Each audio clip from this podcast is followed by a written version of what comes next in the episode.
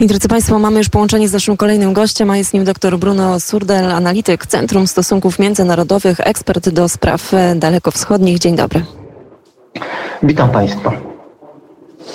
Panie doktorze, my dzisiaj spojrzymy na agresję rosyjską na Ukrainę i na sytuację w naszym regionie właśnie trochę z perspektywy Egiptu i całego regionu. Pan też spędził rok czasu w Nigerii, więc jest pan jednym z tych ekspertów, którzy faktycznie mieli szansę poznać kulturę, specyfikę i też sposób myślenia właśnie o naszym świecie z tamtej perspektywy, bo ona jest zupełnie inna niż ta, którą my mamy tutaj, czy to w Europie Środkowo-Wschodniej, czy już nie mówiąc właśnie o samej Polsce, czy tych najbliższych sąsiadach. Proszę powiedzieć, jak na konflikt na Ukrainie spogląda Afryka? Sprawa jest kilkuwarstwowa. Bym powiedział, że pierwszy aspekt jest aspekt zupełnie polityczny. To znaczy, spójrzmy, jak kraje afrykańskie głosowały w Organizacji Narodów Zjednoczonych.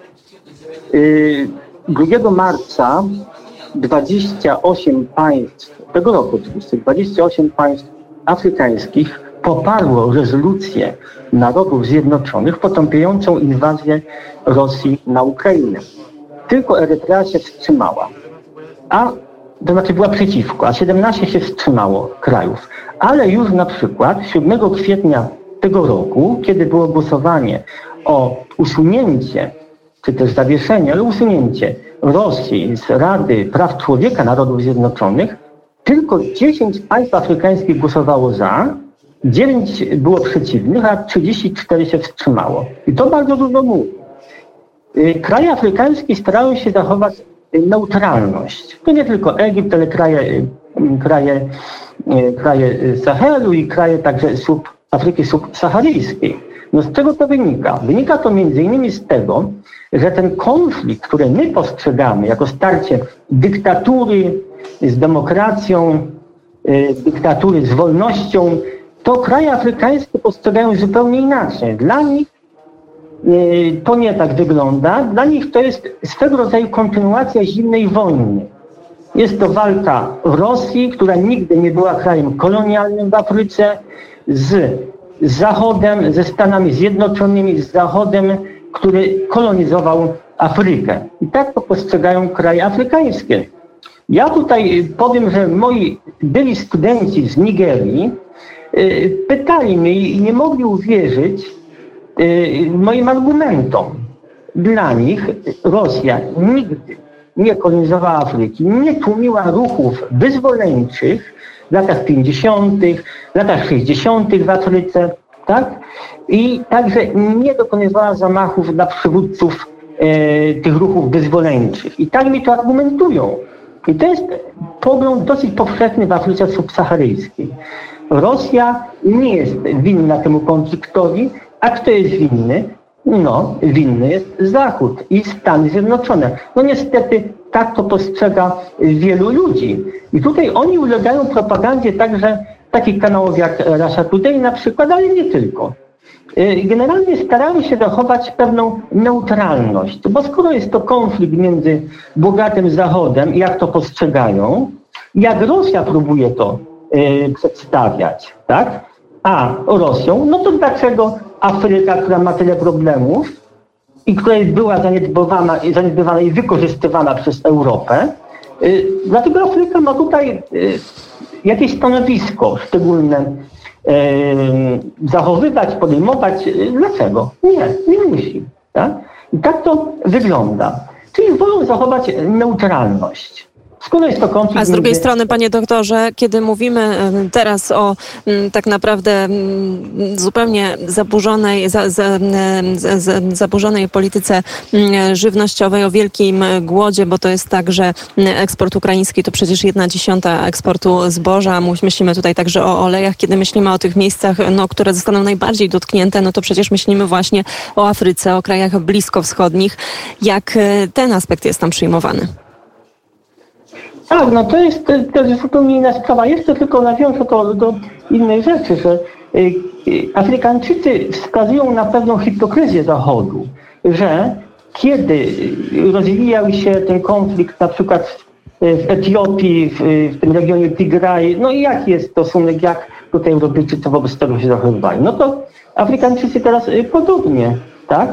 Ponadto jeszcze wskazuje się, i warto o tym powiedzieć, na pewien rasizm, jeśli idzie o te osoby, na przykład studentów, a nie tylko, które uciekały z Ukrainy, tak? I one były, tak twierdzą Afrykańczycy, inaczej traktowane niż czarni, tak, studenci, którzy także uciekali z Ukrainy. I to nawet Unia Afrykańska podnosiła, rząd Nigerii podnosił. Ale wracając do pani pytania, kwestie żywnościowe. To jest nieprawdopodobnie ważna sprawa. No weźmy pod uwagę suszę w Afryce Wschodniej obecnie, tak, w rogu Afryki. I to, że 13 milionów ludzi, tak czy inaczej, nawet bez wojny w Ukrainie, jest zagrożone głodem. Do tego w krajach Sahelu, na południu od Sahary, 18 milionów ludzi jest zagrożone głodem. I tutaj, już wracając do pani pytania, no to ma ogromny związek wszystko z tym, co się dzieje w Ukrainie. Dlatego, że na przykład Somalia, tak w rogu Afryki, 100% swojej pszenicy sprowadza z Ukrainy i Rosji. Benin, graniczący z Nigerią w Afryce Zachodniej, 100%. Egipt, o którym pani wspomniała, 80%. Już są problemy. Państwo niedawno rezygnowało nieco z tych subsydiów na chleb. No teraz, no nie wiem jak tam będzie, 100 milionów ludzi ponad. Sudan, 75% uzależnienia od pszenicy z Rosji, z Ukrainy. Wspomnę także o Republice Demokratycznej Konga, 70%, Senegal, 66%. Można mnożyć te przykłady. W Afryce Wschodniej także Tanzania, 64%. I to pokazuje, jak ogromny problem może wywołać wewnętrzny problem, tak? Dla kontynentu afrykańskiego wojna w Ukrainie. Ceny zboża średnio ocenia się wzrosły w ostatnich miesiącach o 45%, a 40% w całym kontynencie afrykańskim zboża czy pszenicy było sprowadzane właśnie z Rosji i z Ukrainy. I pani też wspomniała o ropie, o oleju. Tak, jest olej do gotowania i ropa i gaz. No to ceny wzrosły do około 40% w porównaniu z tym, co było przedtem. Ale spójrzmy na przykład na pszenicę. Tak, jeszcze wspomnę o pszenicy. Przed wojną w Ukrainie za worek pszenicy płaciło się tak w środku Afryki $30 za 50 kg. Teraz $60. I uwaga, sprawa bardzo ważna. Nawozy sztuczne produkowane w Rosji i w Ukrainie.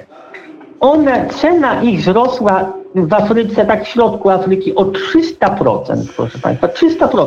W związku z tym Bank Światowy mówi, że produkcja żywności w Afryce spadnie w tym roku o 20%. I Państwo zobaczą, taki ogromny wzrost cen na pszenicę, na zboże, na nawozy, z drugiej strony na olej, tak, olej opałowy, na ropę, na gaz, do tego susza w Afryce Wschodniej, konflikty wewnętrzne w Mali, w Sahelu, tak? I do tego dochodzi właśnie ta wojna na Ukrainie, czy też w Ukrainie. No to może prowadzić do ogromnych destabilizacji w Afryce i do głodu na ogromną skalę, tak? I za tym mogą. A co za tym idzie, panie doktorze? No właśnie, tak? I teraz dochodzimy do tego punktu, który nas tutaj bardzo interesuje, czyli właśnie do tych wielkich ruchów mas ludzkich, do migracji. Tak, no tutaj przede wszystkim migracje z wewnątrz Afryki. One cały czas występują w przypadku konfliktów krwawych, terroryzmu, ale także, o czym nie wspomniałem, a powinienem, zmian klimatycznych, tak? Pustynnieje coraz bardziej Sahel, pustynnieje północ Nigerii, pasterze przepędzają rolników, zajmują ich ziemię, żeby wypasać swoje bydło i to wszystko prowadzi do konfliktów, do migracji ogromnych wewnętrznych, czyli destabilizacji wewnętrznej, chaosu jeszcze większego może prowadzić tych krajów w środku Afryki, szczególnie, ale także w Afryce Wschodniej, ale także do większej migracji do Europy. Powiedzmy sobie, na przykład taki gigant jak Nigeria. 215 milionów ludzi. Tak? I są możliwe oczywiście w związku z tym, co może nastąpić z głodem, z konfliktami wewnętrznymi, z terroryzmem, większa migracja do Europy. No nie wiemy, ale musimy być na to gotowi, na to przygotowani. Według prognoz demografów i także ONZ-u, Banku Światowego, innych organizacji, Afryka dramatycznie, demokratycznie wyrośnie w następnych kilkudziesięciu latach. Ja powiem, że w ciągu 40 lat Nigeria z 215 milionów ludzi wzrośnie ludnościowo do 500 milionów ludzi. Musimy być przygotowani na dużą skalę migracji, jeśli idzie o Europę. I tego obawiam się, że ciężko będzie uniknąć. Tego ciężko będzie uniknąć, panie doktorze, ale to w takim razie jeszcze jednak spojrzenie na Turcję. Ja rozmawiałam dziś już z dr Marią Giec, głównie w kontekście syryjskim, w kontekście Kurdów. A proszę powiedzieć, jak pan ocenia w ostatnim czasie politykę zagraniczną Turcji prowadzoną przez Erdoana, także jego postawę względem konfliktu na Ukrainie, no i także oczywiście właśnie te działania już teraz i te bardzo tak szumnie zapowiadaną kolejną agresję właśnie na terytorium Syrii. Ja zacznę od takiej może rzeczy ciekawej, anegdotycznej, ale bardzo ważnej dla Turcji. Turcja oficjalnie w Organizacji Narodów Zjednoczonych zmienia nazwę angielską, nazwę międzynarodową z Turkey na Turkiję, czyli na nazwę turecką. ONZ zaakceptował, więc już nie mówimy Made in Turkey, ale Made in Turkey, tak dla Państwa wiedzy. Ale wracając do Pani pytania. To jest problem wielowątkowy, dlatego że w przyszłym roku jest stulecie Republiki Tureckiej, którą założył Atatürk po upadku Imperium Osmańskiego.